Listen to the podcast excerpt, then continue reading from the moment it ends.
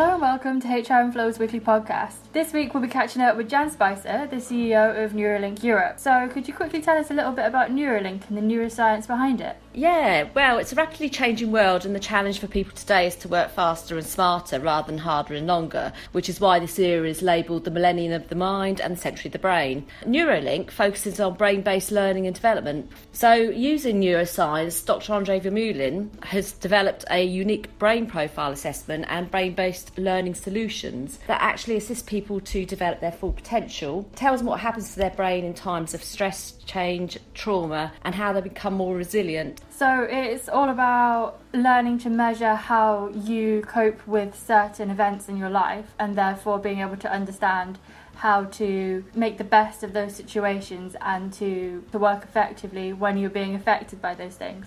Yeah, it looks at how the brain learns, thinks, and functions, and it provides evidence and solutions about how cognitive functions of the brain can be developed and optimized. So, yes, it does help you to deal with those situations, but it also looks at, you know, how you can develop, how you can develop your mind, how you can work more effectively, be less fatigued, and how you can also manage people better and be well within the workplace. So, this is something you don't necessarily have to use within the workplace, it's across your home and work life. Yeah, it can be used in all walks of life and in all situations. So it helps people to become better people managers, make good decisions for longer each day, reduces stress, which, as we know, within the workplace and at different levels can affect people in different ways, provides evidence to focus performance improvement activity, it develops values driven leadership, so, again, which is very important because emotional intelligence is one of the top 10 most needed skills within any organisation. It improves workplace happiness, improves employee engagement, which is what a lot of people in HR in Flow is about, it helps managers and people to identify people's learning potential, and it also helps them to develop talent. And so, yes, because part of it is actually, you know, you, you're going to be better at work if things are better at home as well. And if you can get that work life balance, which I know is an old cliche, but is very, very true, if you can be well within the workplace and at home,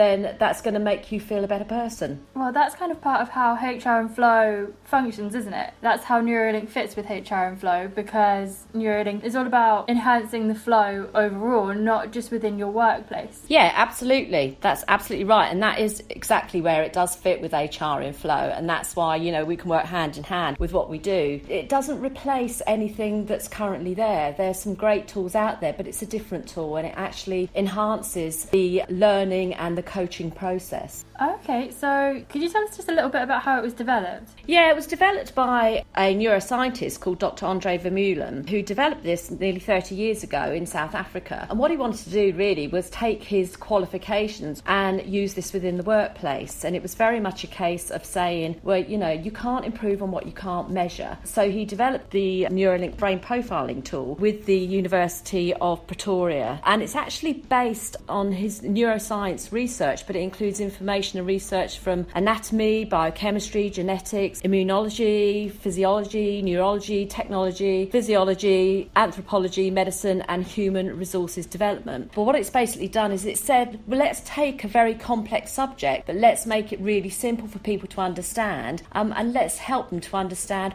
what happens to their brain, why they react the way they do, how they deal with situations, and what they can do to become more resilient within the workplace, deal with the challenges, optimize their performance, and really understand that everybody has their own unique neurological design and how they can use that to become the best they want to be. Thank you, Jan. That was really very insightful. We actually have Kirsty with us here today, and she recently completed one of Neurolink's brain profiles. Kirsty, how did you find the profile? I found it really interesting. There was a lot of things that I kind of thought I knew how I worked, but that's not actually the case and I learned which side of the brain I work best on. And although we use all of it, Jan mentioned it, it's always stronger one followed by the weaker half. And there's certain parts that you can't change. It's set with you for life, and I thought it was very interesting. It was really good talking about the dominances of the the brain and the lateral dominances and how you use it. And it was great talking through the examples of when we discussed what happens to you when you actually go through times of stress and how you reacted to that. And then we could link it back to well, this is what happens happens to the least dominant hemisphere in your brain. So, this is the impact it will have and how you can deal with that moving forward. Thank you very much, Kirsty. Thank you, Jan. It's given us a lot to think about here. There was a little bit of jargon in what Jan last said there, but if you'd like to understand a bit more and to possibly win a free brain profile and debrief, please follow at Neurolink Europe on Twitter for a chance to win one of these, or drop us an email to find out more information at info at neuro-linkeurope.com. Next week, we'll be speaking with Neville on strategy and how you can optimise your organisation's potential. Have a good week.